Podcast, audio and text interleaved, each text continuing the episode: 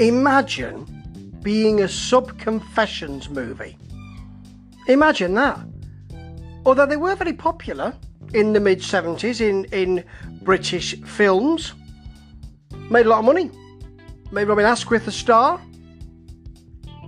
And so, it's not surprising that there were spin-off movies. Well, really, not spin-off movies, but influenced by movies. Adventures of a Taxi Driver is the one I'm looking at today. Directed by Stanley Long. It came out in 76. Of course, Confessions of a Window Cleaner came out in 74. And so the Confessions movies were still going on when this came out. And you know what? It's a funny thing to have to say, but it's not as good as the Confessions movies.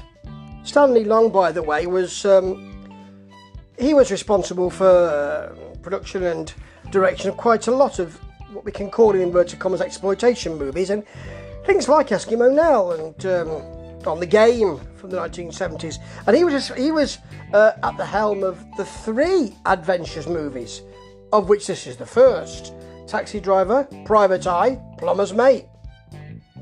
You know what I'm talking about. So, this is not as good as the Confessions movies, but the plot is exactly the same, really. So you've got a character who becomes a taxi driver, starts with him as a taxi driver. He's an honest, hard-working young boy, wants to earn his living. His brother is a bit of a ne'er-do-well. The home situation's not good. And he wants to move out, and he moves in with his friend, who happens to be also living with a girlfriend who's, strangely enough, a stripper. And it's about the adventures of a taxi driver, see, that this person has. So really, that's what you've got. And that's similar to a Confessions movie, isn't it? Except there's a bit more to a Confessions movie. You've got a little bit of a plot, strangely enough, and a little bit more characterisation in the main character. More of that in a minute. Here, you've just got a selection of, I've got a package at the door, this woman arrives at the door, looks me up and down, they go in, the package is a dress, could you wait while I try it on, the inevitable occurs, or could you help me in with my packages, I can't find my way into the house, would you go into the house through a window and let me in, I've got all dirty now because I've fallen into some paint, I need a bath, I need a bath too, here comes my husband. That sort of thing. The real plot is that, and it's all in the last 10 minutes really, this. Earlier on, he's been forced at gunpoint to drive to a certain place. There's three wise guys apparently talking about offing a woman who they've got with her. And when they get to the place, they all burst out laughing because it's been some kind of schoolboy prank. And he has to sign a paper, does the cab driver, to tell them he took part in the kind of prank, because they need to tell their friends that this has happened. So later on, when a similar thing happens outside a jeweller's, he thinks it's just a prank.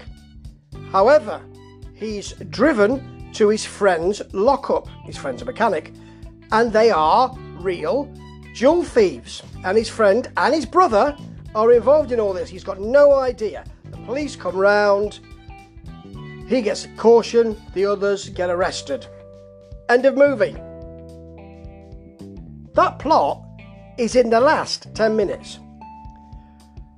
The rest of it is just him driving around. It's kind of Pilgrim's Progress with nudity, really. So there's your basic plot. Now, it wouldn't be so bad because the Confessions movies, they really follow a very similar pattern, and there is a very similar pattern with the Adventures of a Taxi Driver. However, and I know it's strange as it may seem again, Robin Asquith as Timmy Lee in the Confessions movies has a bit of character work. He's a Jack the Lad, but he also has a quite endearing naivety about him. He's not very good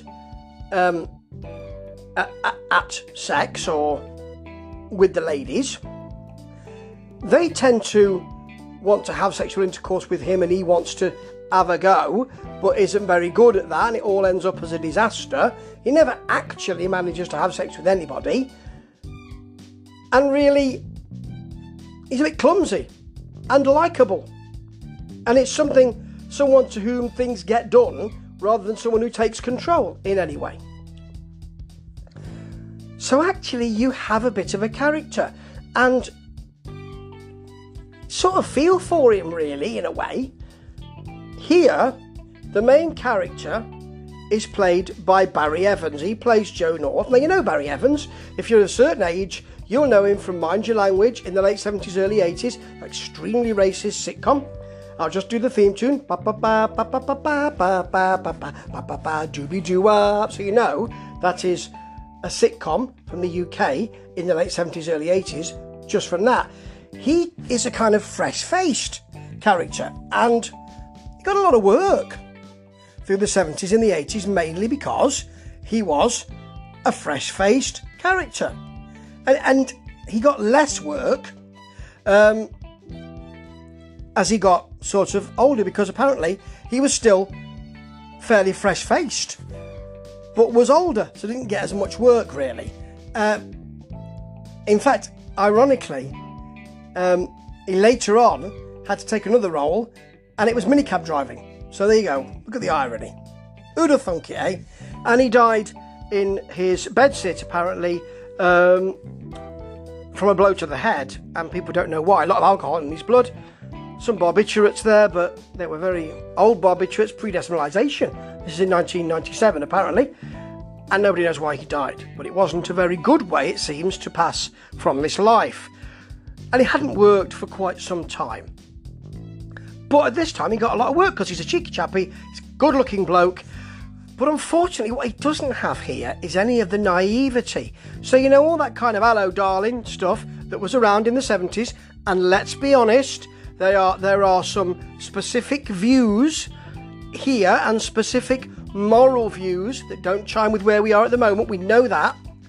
But when he's got that kind of hello, darling, how are you? It does seem as though he's not so... Yes, he's fresh-faced, but it doesn't seem to have any kind of charm to it. It doesn't seem as though he's completely guileless. It seems like he's on the make, even though he's someone who wants to make an honest book and is an opportunist because he's thinking, oh yeah, I'll have a bit of that. The thing with Robin Asquith is, when he plays Timmy Lee, he's taken up in the moment, and so things happen. Here, it does seem like he knows what he's doing, Joe North, and so... it's a bit seamy. You've got Nikki, who is a stripper, played by Judy Gieson. Now, that's not really excellent casting because she's quite fresh-faced herself. They've worked together again in Here We Go Around the Mulberry Bush in the late 60s. And she's sort of got a kind of fresh-faced, naive sort of character as well, really. It's not ideal there. You got Adrienne Posta, this is the 70s, remember, did an awful lot of work as his loud-mouthed girlfriend Carol, who just comes around and takes over proceedings. His brother is played by Robert Lindsay, and he's been involved in the heist and all of that. You know, he's kind of more world-weary and worldly-wise.